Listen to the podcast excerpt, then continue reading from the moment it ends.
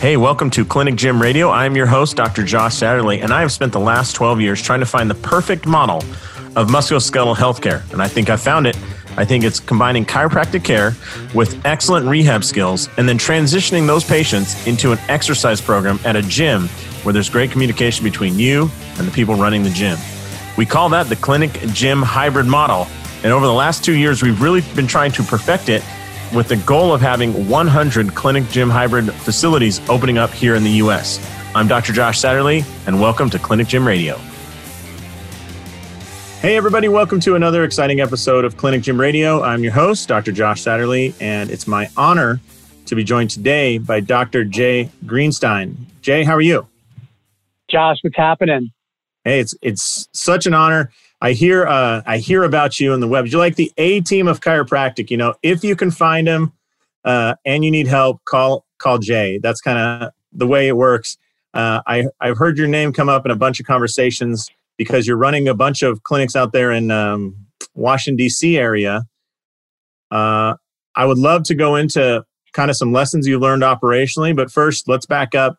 Uh, how long you been in practice, and where how long you had four clinics or multiple clinics, and um, yeah, we'll start there because we'll build off. Sure. Of yeah, I've been in practice 27 years. It's unbelievable. Time flies, and it seems to fly faster as as we get older.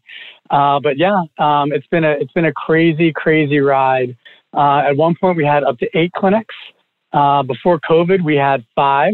We actually shut one down permanently. Uh, I would say due to COVID, but also due to some other issues that just the timing of the universe said, hey, guess what? I think now's the time to maybe get out of this lease, get out of this contract, get out of this region, and uh, and focus your attention on the four that you have left. And that's actually been a blessing. It's been a huge blessing for us. So right now we have four clinics. Awesome. And describe like, uh, are these just co- kind of community based uh, chiropractic clinics? Is there a specialty? Do you only go after left handed uh, female albino softball players, or what's your specialty, bud? Yeah, I know. I know the riches are in the niches, but we are not that specialized uh, yet. At least, I think. I think really where we are are are focused and where I think we excel is in chiropractic rehab. Um, you know, taking patients and really evaluating their function, identifying their functional deficits, and then applying a multimodal approach in order to deliver not just you know a great symptomatic outcome, but also a great functional long-term outcome. And um, I've been blessed to work with some really, really, really bright doctors who have actually led the way in creating uh, rehab for our practices that have been um, that have been phenomenal. Really, really kind of life changing and game changing all at the same time. Yeah, that man. When you have those successes, they are so impactful. It's it's it's unbelievable. It is as cheesy as it sounds. It's amazing how powerful your hands are, and amazing how powerful simple rehab is. You know. Yep. Uh, so so 100%. operationally, so that our listeners can kind of understand patient goes into your office.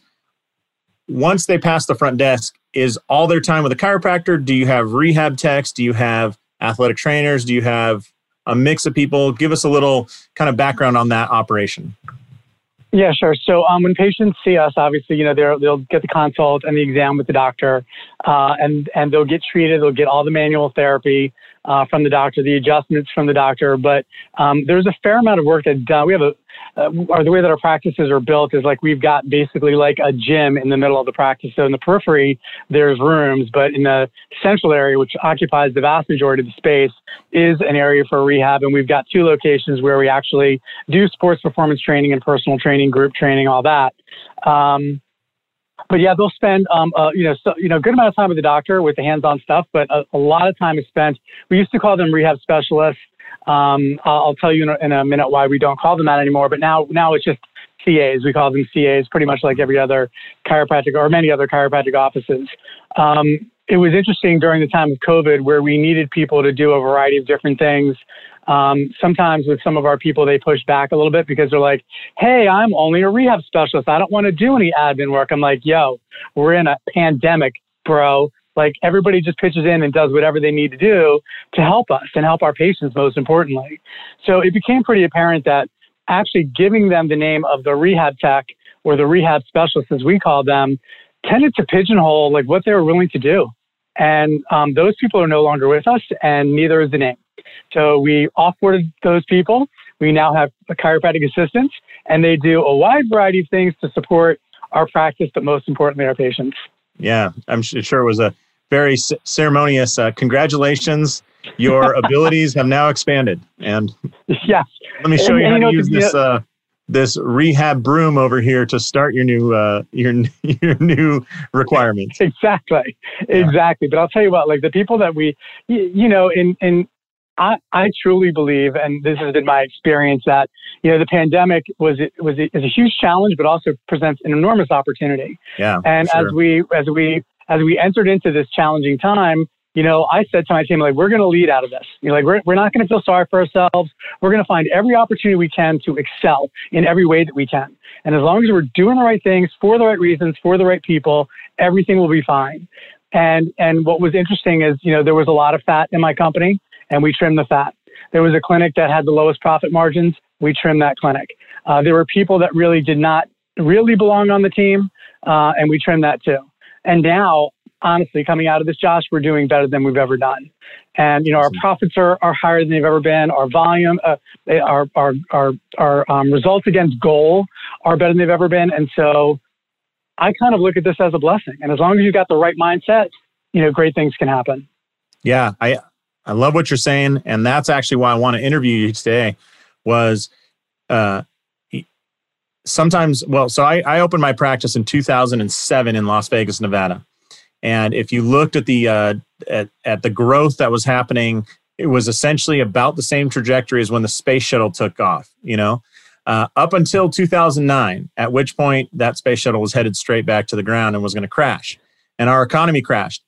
But to your yeah. point, the companies that had relied on this constant growth as their quote unquote marketing model or fulfillment model. Uh, I had a friend that owned a landscape business, and he said our sales team was supposed to be selling all day. And really, what that meant was the phone will ring, pick it up, and just let them know if we can take that job, not can we get the job. And, you know, afterward, he had to go through a very large learning cycle. And I think the same thing, I'm seeing some similarities right now. The pandemic is great to show you where the holes in your system are. And unfortunately, 100%. some of those holes are painful and they have sharp edges, and you realize, like, like it sounds like you did. Hey, uh, you know, Janice over there is not a great employee, and this office is not a great investment of your time. And there's all these things. But two years from now, you're going to be so thankful you did those things because it allows you to get to that next level. And success, as they say, success is a horrible teacher. You know.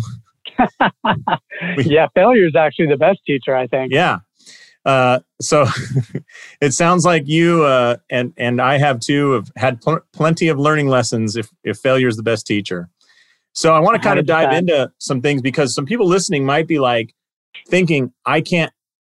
What when I had to shut down and now I'm open and there's just no profit margin, and they might be thinking there's no way to operate a clinic profitably, and that that saying, you know, I've I've heard a couple of people say that or I'm getting out of chiropractic, there's no money in it.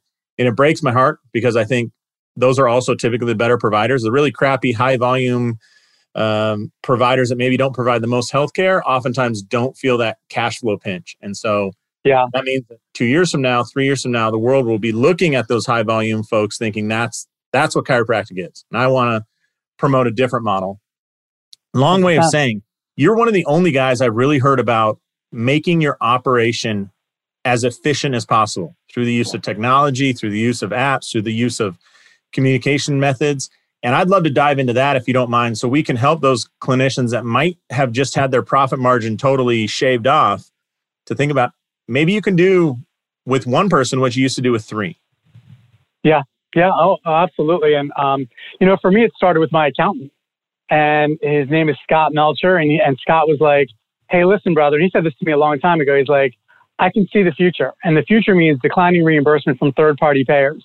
And the only way that, because he was also, uh, he was my, he was kind of like my side gig, right? He was a CFO for a radiology company, but he had been an accountant at an accounting firm before that. And so he just, you know, he kept me because I don't know, I guess I entertained him, you know, every now and then. But he's like, listen, you you have to understand the importance of what technology is going to mean for you in the future. And I and I and I listen. You know what I try and do is try and hire the best people, try and hire the best advisors, and listen to them. Um, and he gave me great advice. And so from that point forward, my perspective was always, how can I leverage technology and to improve quality and to improve efficiency and to improve profitability. And, and, and maybe to a degree, um, you know, I'm, I'm always searching for new things and trying to learn as much as I can about new technology. I drive my team crazy a bit. But at the end of the day, I think it served us really, really well.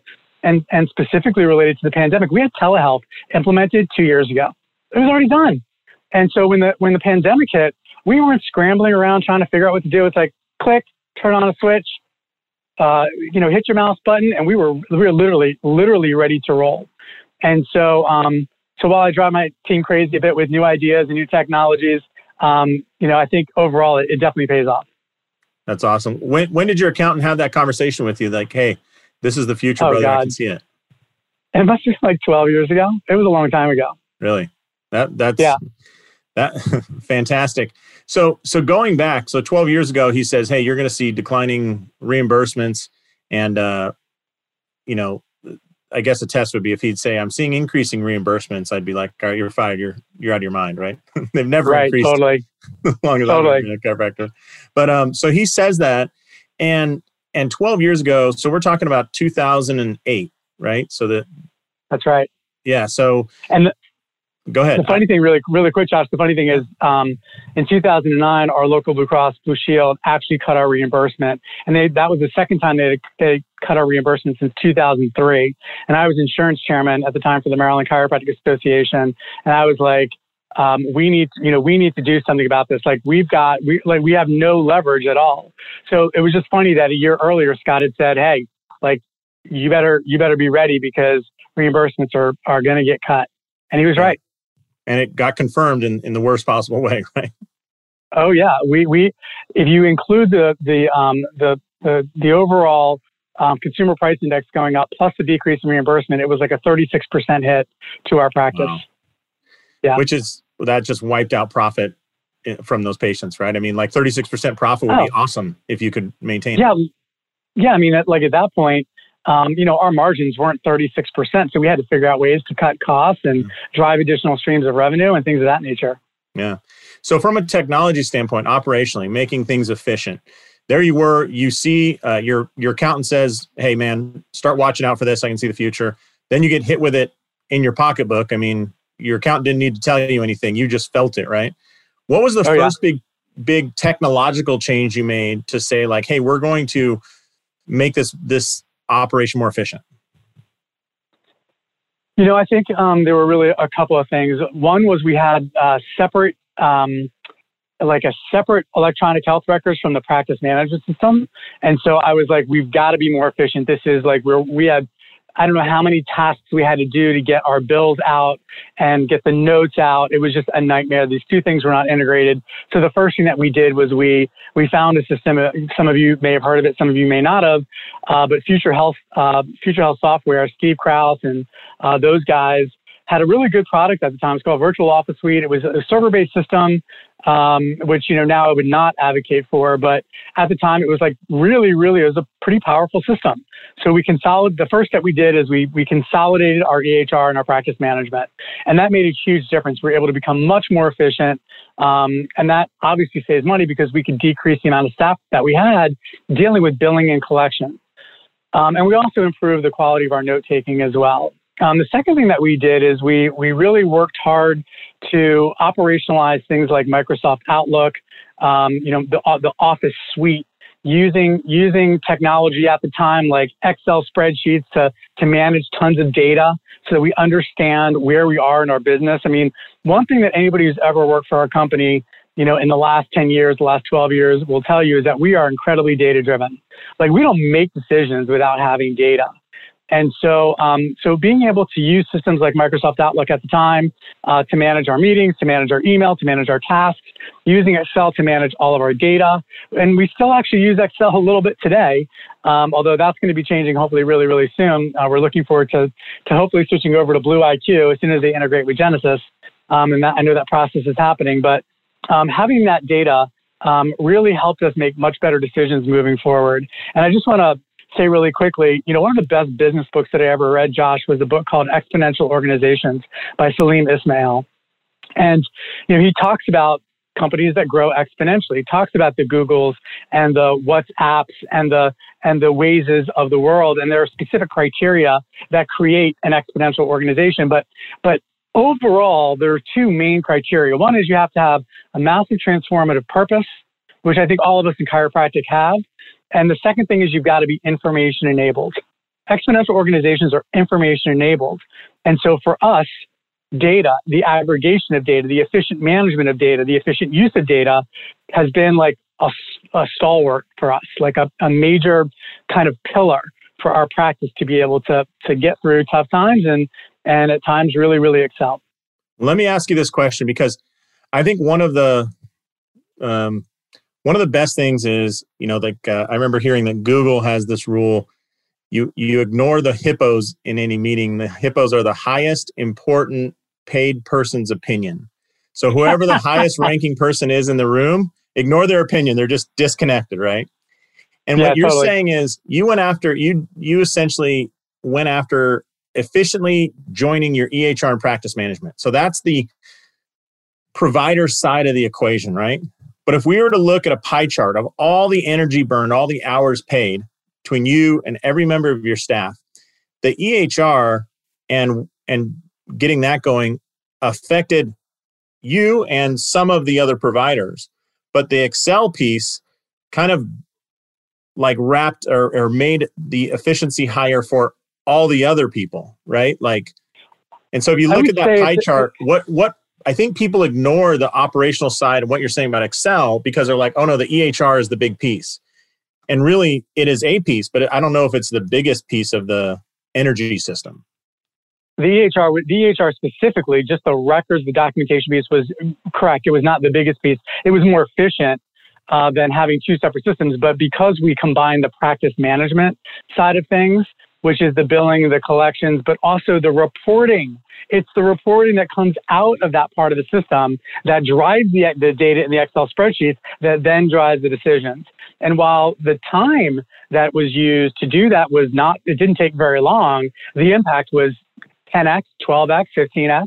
Yeah. Right? The impact was significant. Does that answer the question? Yeah. And then when you looked at, when you started really getting after the data in Excel, right? So everybody has access to Excel or something like it. It's just not yeah. fun and sexy to put stuff in there and, and harvest it back out. It takes a while to set up and and know what you're even looking at. I mean, I've done some data, um, you know, some data mining, and it's sometimes you don't even know the question that you have to ask at first and there's no way you know it until you start collecting. I mean, just everybody listening, just start collecting stuff long before you think you know what to do with it. Um, yeah, hundred percent. But but all the time and hours you put into Excel, uh, what kind of return did you get on that? Uh, well, there's returns still coming. I mean, we um, we first to your point, we just kind of collected lagging metric data. Like this is our performance. These are our trends. What do we need to do? But as we started digging deeper and as we applied principles like Six Sigma, and I, we could talk forever about Six Sigma. I won't bore the, you know, bore the audience with that. But but basically, it's a quality assurance methodology where you control key variables in a process to get the desired result. So we know we're getting a result. Y is a function of X. Um, we're getting Y what are the X variables that we need to control in order to drive that ultimate result? And that's where the when that's where we started to get a lot smarter. That's where we started to collect, and I'll give a perfect example. So if we want to predict how many future visits we're going to have next week, and by the way, I can predict it pretty accurately. All I need to know is the number of current visits that I have this week and the number of patients that have no future appointments this week as well. So if I start this week having 100 visits next week and 50 no futures this week, I know I'm going to have 300. Am I saying this right? I'm going to have, yeah, 300 visits. I'm going to have the 100 existing visits that already are on the schedule. And for every single, um, I'm sorry, I'm going to have 200 visits. I'm not doing that right. Um, for every single no future, I'm going to have two additional visits. So two times 50 is 100. I'm going to end up at the beginning of next week with 200 visits on my schedule. I can predict that week after week after week. So we started collecting data on how many patients in the current week don't have future appointments. We started sending out reports to all the doctors so, and, the, and the teams. So there's visibility. Oh, I have 30 no futures on my schedule this week. I got to get these people scheduled. And all of a sudden, we're seeing our future visits rise. Well, guess what? When future visits rise, so do kept visits. And, and so that's what we were learning through this process of, of aggregating data. And again, I just to your point, like just start collecting data. And then once you do that, you're going to start to see trends. Once you see trends, you'll be able to figure out what levers you need to pull to make improvement. Yeah, you ever heard that? Uh, there's a, a data. I heard a data scientist talk. He said, you know, we can predict when you buy the most potato chips in your life, when women buy the most potato chips in their life.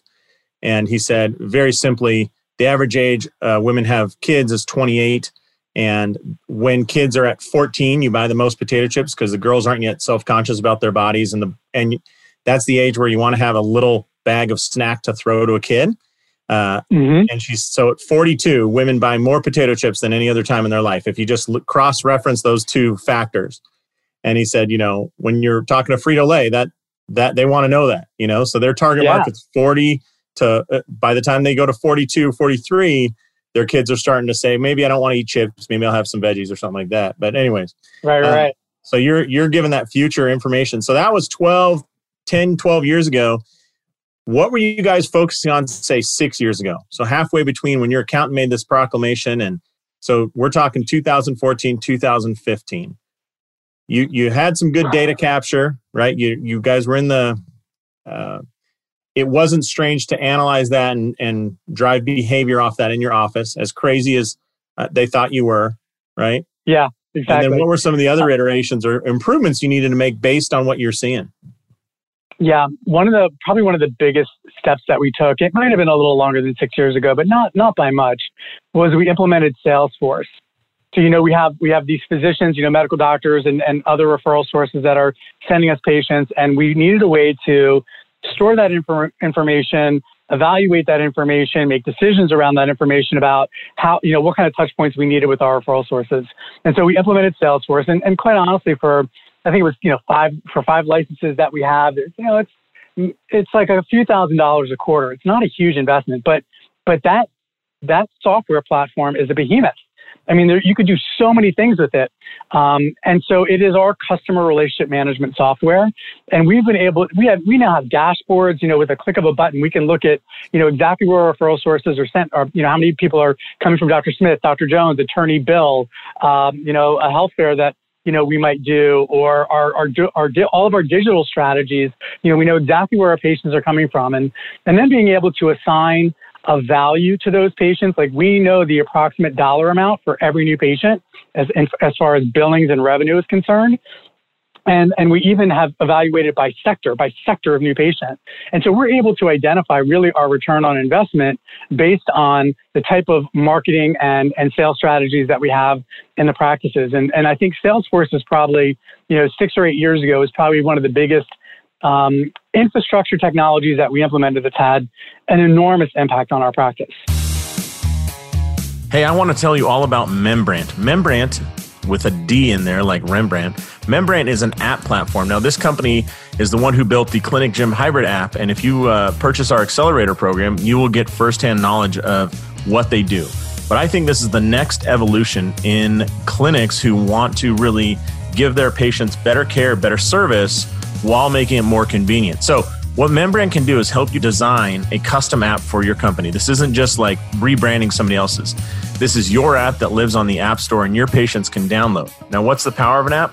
Well, let's just say, for example, that you have a certain protocol that you want your low back pain patients to go for. So let's say you include the McGill Big Three, a little talk about repetitive motions and finding your kind of McKenzie protocol of reducing your, your pain through those repetitive asymptomatic movements. Well, you could tag the patients, meaning that you kind of put them on a list that says you want them to have access to the low back protocols, right?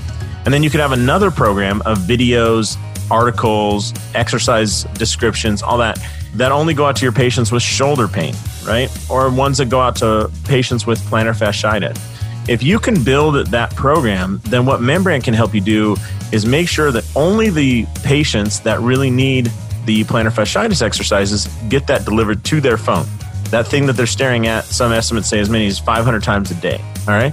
So check out membrandt.com, membrandt.com or send me an email. I can hook you up with those guys and they can put together a fantastic program. I think it's really the future, and it's one more way that technology will help you make more money while providing better care and a better business model. So check out Membrandt.com. So there you are, you're capturing data, you've integrated the EHR and the practice management software. Then you kind of move into this next phase where you say, We're looking at data. What drove you? And let me just back up. Uh, what Jay's talking about, Salesforce is what's called a CRM. You said it, customer relationship management software. So CRMs can span. Salesforce is probably the that's the uh, ultra Gucci highest level one that's out there. I use Infusionsoft in my consulting business. Um, we've actually developed a lightweight one for clinicians called Clinic Gym Connect. Uh, some people think uh, cool. uh, Mail Mailchimp is a version of this, right? So there, it spans a. Yeah, you're shaking your head because as soon as you use Mailchimp, you realize the the limitations of it. Yeah, but yeah. they and we use Mailchimp too. Right, but uh, what I'm trying to say is, when did you guys get to the decision that hey, we need to start tracking our relationships here as the next layer of business? Because a lot of people just oh yeah, I, I, think Jay sends me a lot of patients. You know, I, I stop by his office every couple, maybe six months and drop off sandwiches or whatever. I think that attorney, I think they've sent us some people, like, but they're not sure about those things, and they don't certainly have a value because you also realize some of those people, like I remember this this doctor Doctor Wong. I, I looked one year and I'm like, holy crap, she sent 31 people. I've never stopped by her office. Wow. And then there was another person I stopped by their office seven or eight times and this guy named TJ, who was just a really good guy, he and I got along well. He sent three people over the year. And I've probably been to his office six times. I'm like, okay, I need to reassess what I'm doing here. Yeah, I mean, that's, that's where data comes into play, right? Like having that information is priceless. Um, and, and you asked a really good question. So we realized that we, and we, again, we're data driven. So like we were collecting this information, but it was on an Excel spreadsheet. So um, there, there was no dashboard that we could like at a very high level strategically look and see what's going on as far as our referral sources were concerned.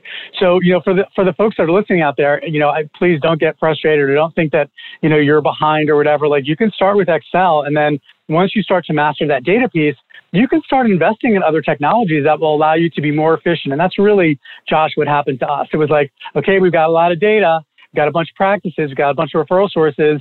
It's really hard to understand it. So what, what else is out there that we can leverage that will allow us to be more efficient with our time? You know, spend less time and money paying someone and using technology to scale the rate at which we understand data. And that, and, and Salesforce was a big key for us. Awesome.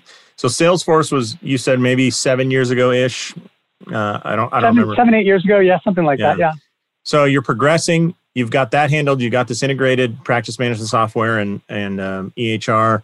Um, and at the same time, it sounds like you're also expanding the number of clinics. So this whole this whole ecosystem is growing, and you have more providers, more support staff, more uh, you know technology issues, more everything issues. Uh, what was the next big step you took to to really make your system more efficient? Yeah, that's an easy one. So we switched to Genesis chiropractic software. Um, I don't know if you know Brian Capra. He's a really good guy. He's a chiropractor. He partnered uh, with a guy named Erez Lirov, who is a data scientist out of Princeton. Kind of smart, you know, kind of yeah. smart.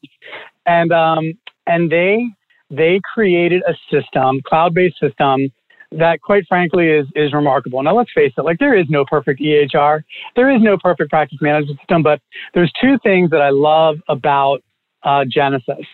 Um, the first thing I love about Genesis is they they built in automated workflow. So get this, Josh. What happens is you set up a task checklist inside the system. So if you have a process that needs to get executed by an individual, you just set it up and it's automated inside the system. And when those steps are supposed to happen, a task will fire to that individual who's supposed to complete that task.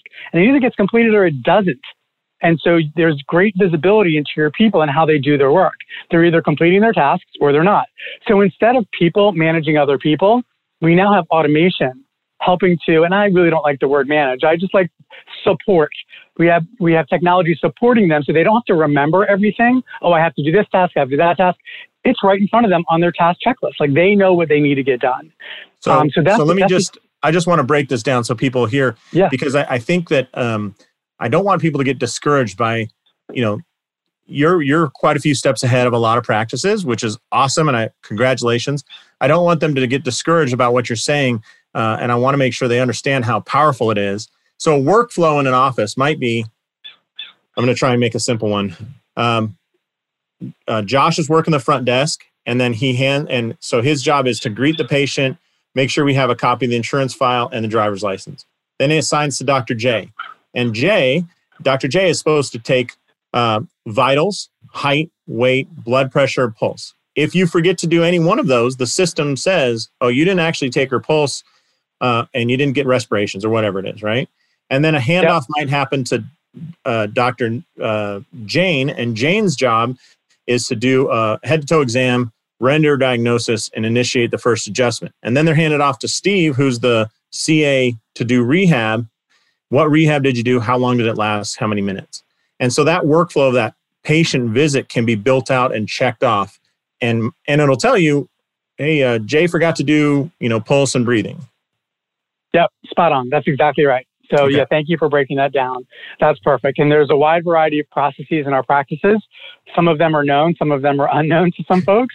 Uh, but this is where you standardize process. This is where again Six Sigma kind of comes into play, where you control key variables to get the desired result, and those key variables are the steps in a process.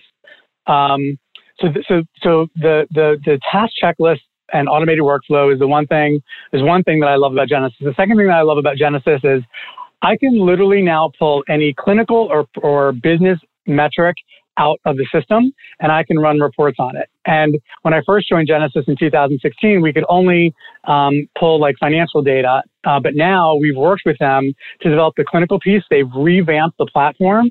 So now, because our goal is to be able to aggregate clinical data over time and look and see you know, by diagnosis or by gender or by demographic, what doctor is getting the best outcomes. And whatever they're doing, then we can teach our other doctors how to do just that.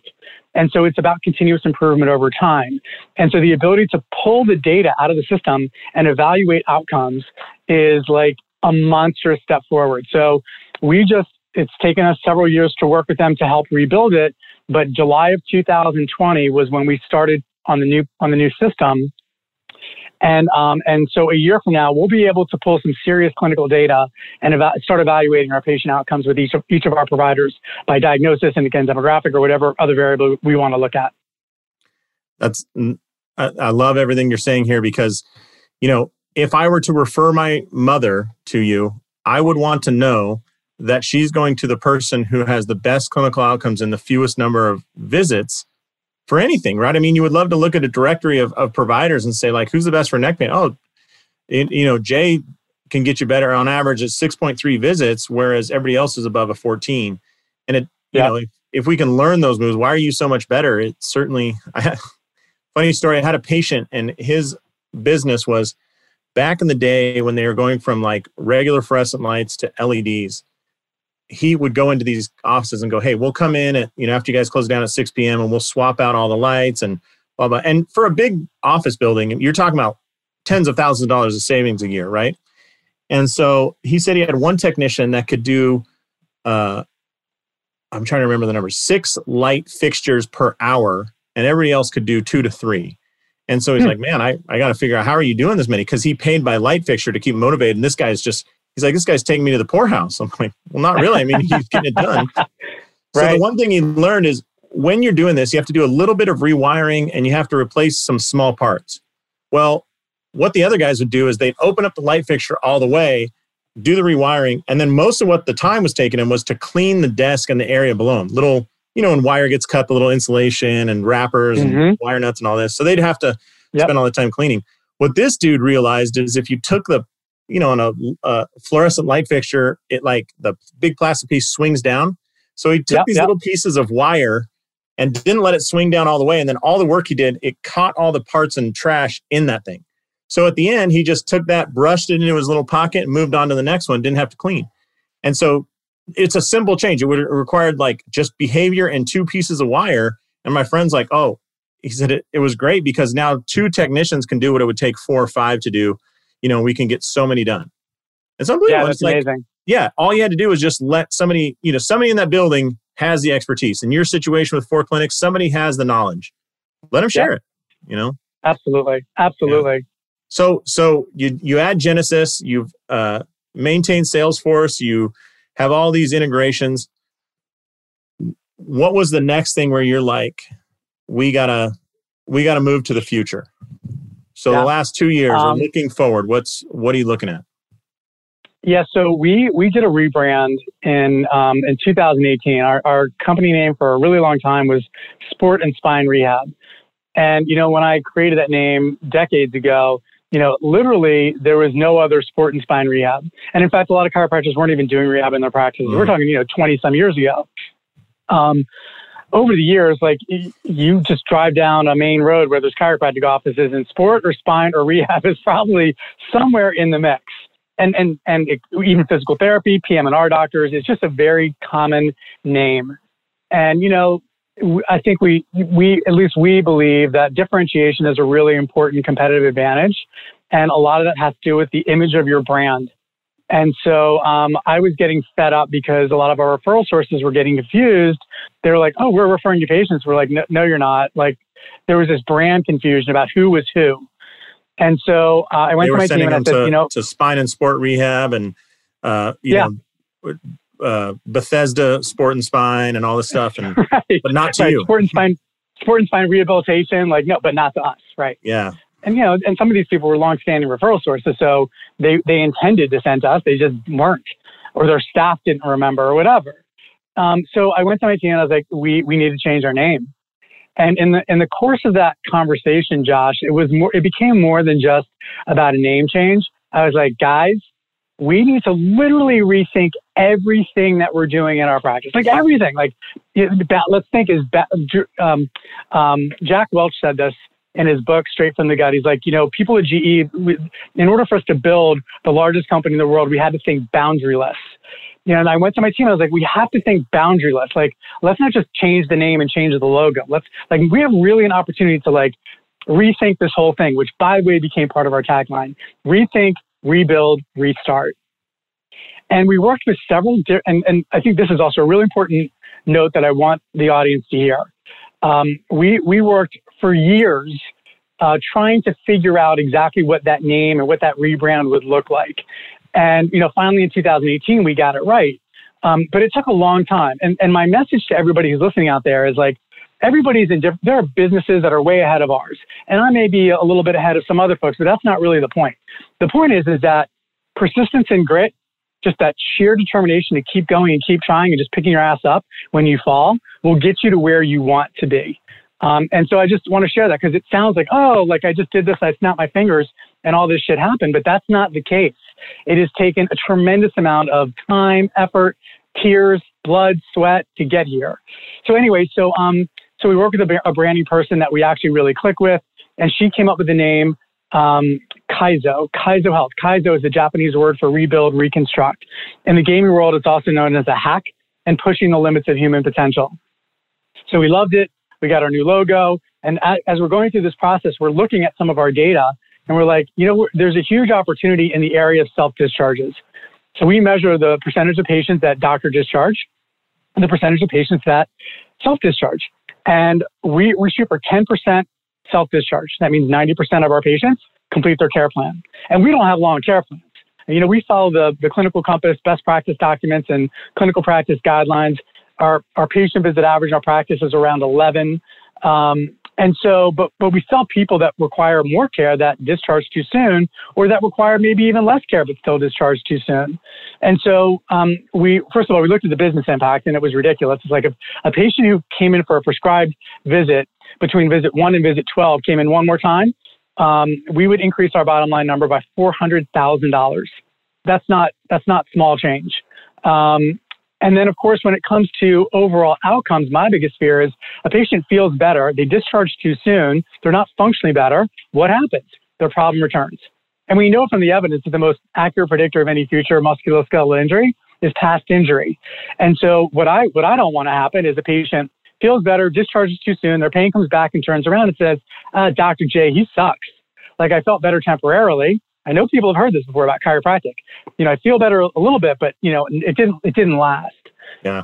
So we looked at the literature, and there's there was lots of lots of evidence, um, you know, several years ago about mobile apps improving medication adherence. So our hypothesis with my research team was, if we built a custom mobile app, could we gamify the patient experience and could we increase adherence? That was our primary hypothesis. So we we mocked up a mobile app. Um, luckily, I had someone fall into my lap on my team who is um, who uh, went to undergrad for biomedical engineering at University of Virginia. The guy is like a genius. We call him the wizard. His name is John. Um, any of our customers that are listening out there, you know John. He's amazing, and um, and he built this app for us.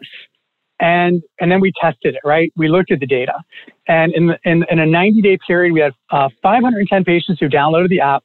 We compared that to 453 patients who did not download the app, and we had a 4.7 visit increase in the app downloading patients. And that is a 36% increase over our average or over the control group, which was the non-app downloading patients. I'm gonna I'm gonna stop so, you right there. I sure. I'm gonna pick myself up off the floor. I'm gonna try and lift my jaw. What you're saying is you basically compared 500 patients who downloaded the app and used it to about 500 patients who didn't. I mean, they're almost the exact same number. So we're not talking yep. about five people. We're talking 500 in each yep. cohort, right? Yep. Yes, and sir. then what you're saying is when people downloaded and used this app that at your at the time was version one this dude had just created, right? I mean, this wasn't even like improving everything. Version one, you saw just over four additional visits that they'd come in for. That is correct. So in that group alone, you're talking about four times 500 people. So 2,000 visits just by downloading a piece of software. That is correct. Okay. So did you go to the hospital? Because when they, uh, I'm going to make a bad joke about, you know, uh, if if uh, the sensation lasts longer than four hours, see your doctor for it. Like, right, right. From right. a business owner perspective, this was had to be the biggest breakthrough that you've ever seen in your practice. I mean, you've you've talked it about was, improvements, but this is like this is free money. This is and it's free money and people getting better. This is like the uh, Reese's peanut butter cup of of care, right? Like peanut butter and chocolate baby in one. Totally, it was, and I got to tell you, Josh, I had no idea what to expect because uh, you know when you do research, you like you literally don't know what the data is going to show. And when um, when we reviewed it, I was I was pretty floored. I was pretty amazed. And at that point in time, the light bulb went off in my head, and I was like, and this is going to sound like a shameless plug, and it's not because I'm not here to sell anything. But I was like, God, we need to sell this to other chiropractors. We need to help other chiropractors improve their outcomes and improve their income at the same time. Now, full disclosure, right? That was a that was a short period of time. That was that was one data set, and we literally just finished going back and look at all of 2019 and all of 2020 up to this point through COVID. So it was through, I believe, um, I can't remember if it was through July or through August. Um, and, and when we went back and we looked at the data, it wasn't quite as strong. So we actually improved our adherence by 10%. So we know that somewhere in that range between 10% and 36%, we can have an impact on the practice, both in terms of outcomes and in terms of incomes. Now, as it relates to outcomes, what we haven't done yet is we haven't our, our server, the, the data is de-identified, but we do, it's not HIPAA because we didn't want to start collecting um, uh, patient data because the HIPAA piece is very expensive. And this was really just a test case, right? But ultimately, we're going to be collecting patient reported outcomes. We're going to look at perceived improvement. We're going to look at something called Net Promoter Score, which again, we could probably talk about, but it's, it's a measure of patient loyalty. So to the point of triple aim, right? Like, can we decrease costs over time by having a better, more cohesive uh, experience where patients complete their care? Can they get a better outcome? And are they more loyal because they had a better outcome that's that's the future kind of data piece. That's the data cloud that we're that we're ultimately striving to get to. We're not there yet, but that's where that's where we're going to get to. That's the goal. Wow. And and so these folks that you are you currently selling this and other practices using it? We are. We have we have about 30 30 practices right now at this point that are our customers, and they are phenomenal because they're early adopters, right? So they're actually yeah. also helping us collect this data. And, yeah. and what's really interesting, Josh, is we've got this behavioral data on the back end, um, which is kind of remarkable. So not only can we see, oh, one thing I forgot to mention, when we looked at those early 90 day patients, the 510 versus the 453, the number one screen that people were using was the reward screen. So we built in a reward screen, which is the gamification piece, so that when they check in for their appointment, when they hit a certain benchmark, they get an OIG compliant reward. So we knew that we were changing their behavior in some way, shape, or form. To this day, literally to this day, Josh, the number one screen that all of our app customers and all of our current patients at Kaizo Health that, that they use is the reward screen. So we know there's some level of behavior change there. There's definitely a correlation. We can't say causation yet, but there's definitely a statistical correlation. So I would yeah, love to see if you uh, just ask some question on the front end or, you know, do you identify yourself as competitive or not? And those that say yes, I wonder what their what their compliance and, and the increase of number of visits because if they are gaming themselves more what will they yep. be six more visits you know versus two? Uh, oh yeah. be exciting yeah. Yeah people i mean it's it's kind of interesting because we're you know we're giving away biofreeze or like a CLX TheraBand. It's like nothing because you can't give away anything that's fifteen dollars or more. So it's nothing. Remar- we're not giving away a TV or like a, a cruise, but it's interesting. People want to be rewarded for good behavior, and so now we've become students of literally. some of the that is they just want to be process. rewarded with a accolade, right? I mean, just a badge or or a star popping up or something like that. Like, yeah, if you've ever used um, Asana but every once in a while this uh, unicorn flies across the screen if you've been good about doing your tasks and it's like woohoo yep. a unicorn you know there's no value yep. in it like it's just a cool graphic totally and like there's a lot of really interesting data around gamification and and really behavior change and it can be used for you know inappropriate purposes like gambling but it can also be used for really important things that we're trying to do which is improving population health like we we want to improve population health and and so this is, like you said, this is our first version, but we're committed, committed to driving this, um, this particular platform to do things that, you know, have never really been done before. And that's our commitment. That's our, our monetary and temporal investment. And we won't stop until we get there. That's awesome. So, so this started out as just like, let's make sure that our EMR talks to our practice management software, which now sounds like a crazy idea that it didn't happen back then, right? I know, right? Yeah, totally. And and back then, I don't know what your profit margin was, but your accountant said, "Hey, your profit is going to is going to go down because they were seeing reduction of payments." And now, when you look at this app, that entire time, that twelve year span, repayments have gone down. At best, they've stayed the same from a, a, a third party payer, but most likely they've gone down every year or yes. close yep. to that every other year. And so you've been operating in a less resource rich environment. So you become more resourceful, right? When there's a lack of resources, you have to become more resourceful. What's your profit margin like now compared at, just for your practice? So not including like uh, app sales or anything, but now compared yeah, yeah. to then. So we were at about prior to prior to COVID hitting, we were d- depending on the year, we were somewhere in the range of two to six percent margin, and that's how thin it was. Um, coming out of it, we're probably, you know, the, the last part of this year, we're going to probably be in the range of 10 to 14%. So well, dramatically math, different. Three to four times, it's not a perfect equation, but three to five, four times more profitable. And, and essentially that is making your processes more efficient, learning your clinical, perfecting your clinical abilities and, and and focusing on the right things clinically, which mm-hmm. was through data analysis. And then thirdly, software development. So we're talking app development, but that was really gamifying the patient experience once they leave your office. Yeah, I would I would say there's one thing that comes before all of that, which is the most important piece. You know, the audience really needs to to to hear this. You know, if have you ever read the book Good to Great by Jim Collins? Yeah. So in chapter two, right, first two, then what? I would have never, I mean, like, this is not the Jay Greenstein story. It's just not. This is about the Jay Greenstein's team story. I mean. I, I'm, I am blessed to have like remarkable people around me. So in order to be able to do the things that we've done, I would have never been able to do it by myself. I'm not that smart.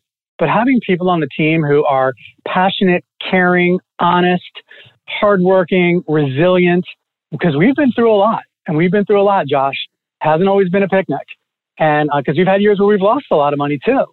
And, um, but having like those types of people on the team is the most important thing. It starts there. And then those other things, you know, those technology decisions that we make, improving efficiency, improving process, all that shit kicks in later. But if you don't have the right people first, it's just so much harder to get there.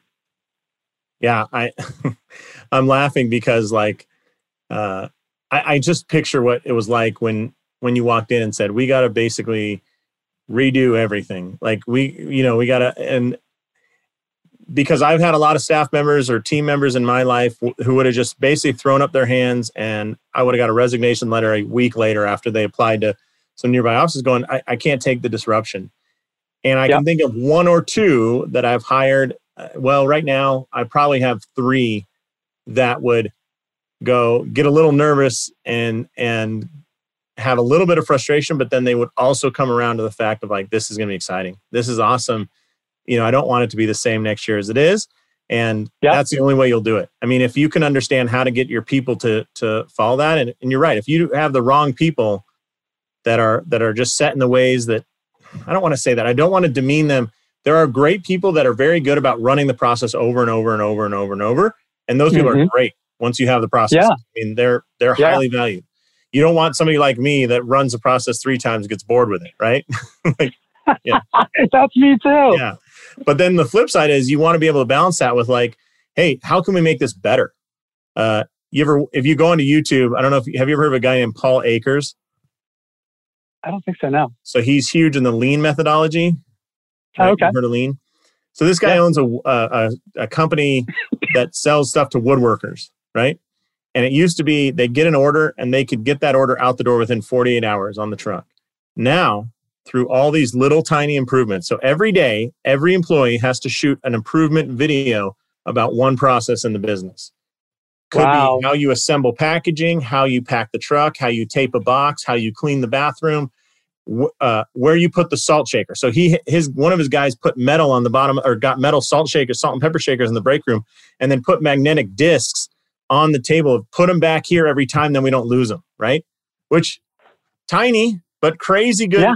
Another guy shot a video about with a QR code how to fill the mop bucket, not how to mop. I'm just saying how to fill the mop bucket. So it's all these things. Anyways, so they went from 48 hours of order to process, packaged, and on the truck. Now they have that process down to two hours.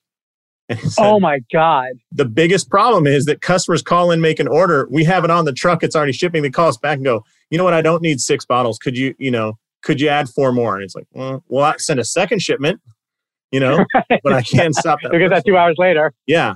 And so everything is about improvement. And he says, if you if you're not willing to make that improvement, you're not willing to shoot that video, you're not gonna be comfortable here because we all improve yeah. every day, you know? Yeah. So for sure. Pretty and it is about it's about a culture fit, right? It's like about making sure that whatever the core values are of the business owner, that you that you're able to identify, hire, and train the people that are the right fit for those roles. And when yeah. you do that, magic happens. By the way, that guy also one of the products they sell you put it inside your drawers, like a desk drawer or anything, just so you have one pen, one pencil. Like, get rid of all the crap. You don't need 80 pens. And it's called Kaizen Foam. So it's almost wow. Kaizen. Yeah. I love um, it. I love it. Yeah. So, anyways, well, this has been great, Jay. I, I really appreciate it. If folks are interested in your app, so they they want to jump to that next level, how can they find out more information about it?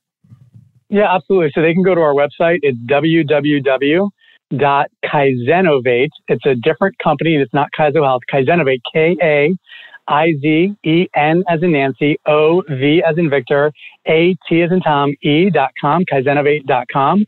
And um, you can just click on the link app development and uh, we can do a demo for you. You can download a demo app to play around with it. It's really basic version, but but the thing about our app is it's fully customized and branded to your practice. And so it provides a great opportunity for differentiation. Uh, but there's also lots of other functions, like literally your patients can refer a friend or family member with a couple clicks of their thumb. You know, the days of handing out home exercise videos and handing out business cards for someone who wants to refer somebody, those days are over. Everybody's on their mobile device. So let's have some fun and let's be efficient and let's grow the practice through technology. That's awesome, man. I'm so excited. Uh, I just think if there's anybody when you look at data, I mean, I'll tell you, we had a guy build a dashboard for us just in Google Sheets and, and put some graphs in there. And uh, we have this little uh, medical legal consulting company. and the first thing that popped up was, "Hey, I got good news and bad news. I, I got all your all your uh, cases loaded, all your blah blah. Bad news is, um, and I'm sure the guy's like, I'm sure this data is correct because I know it's coming out of good sources.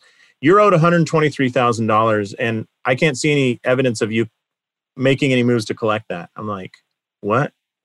Huh? Say again. What?